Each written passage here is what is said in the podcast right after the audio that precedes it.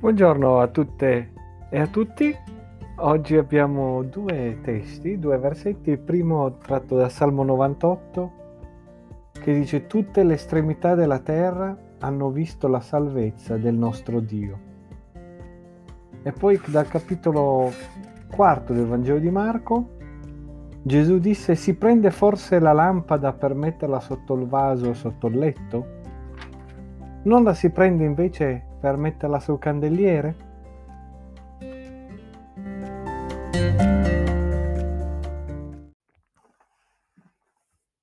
Il Salmo 98 invita tutti gli abitanti della terra ad acclamare il Signore, a cantarne le sue lodi. Ogni volta che si sperimenta l'amore, la salvezza di Dio, come ha fatto il salmista, ci viene subito voglia di raccontare a tutti quello che abbiamo scoperto, non riusciamo più a tenerlo per noi. La gioia che il Signore ci dà è così grande che non possiamo proprio tenerla dentro. Vogliamo gridarla a tutti, a tutte le persone che incontriamo. È un po', se vi ricordate, come la prima volta che ci siamo innamorati. È un sentimento così nuovo, così strano, così bello, che non riusciamo veramente a tenerlo, vogliamo gridarlo al mondo. O meglio, dovremmo sentirci così. Spesso però siamo quelli che avendo ricevuto la lampada per fare luce non solo a noi, ma a chi ci sta attorno, la mettiamo sotto il letto, gelosamente, perché nessun altro la deve avere. Ma che serve?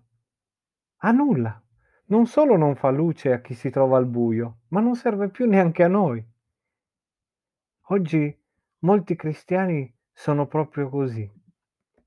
Pensano che la salvezza e la gioia che Dio dà siano un fatto solamente personale, che riguarda me e solamente me, nessun altro.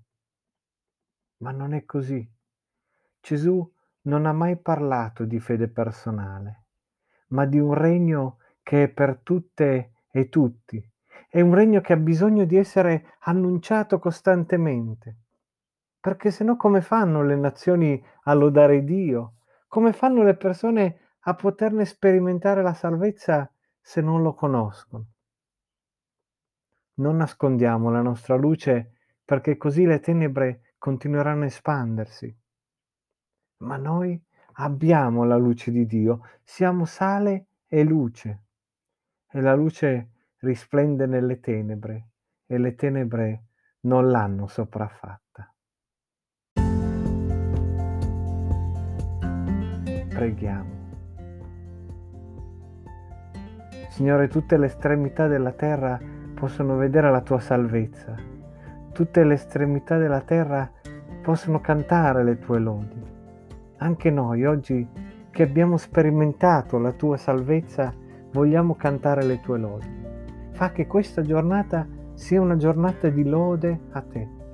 Aiutaci a mettere la nostra luce non sotto il letto, ma a metterla in bella vista, a illuminare le tenebre di chi ci sta attorno. Fa che oggi possiamo essere luce per qualcuna o qualcuno. Nel nome di Gesù, la nostra luce e la nostra salvezza. Amén.